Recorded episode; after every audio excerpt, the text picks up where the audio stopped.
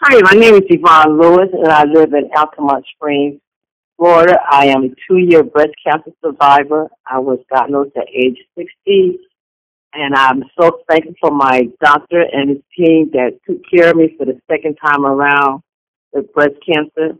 And also, I thank my sister Maria and my children for their support. Thank you for the opportunity of sharing my information. Thank you.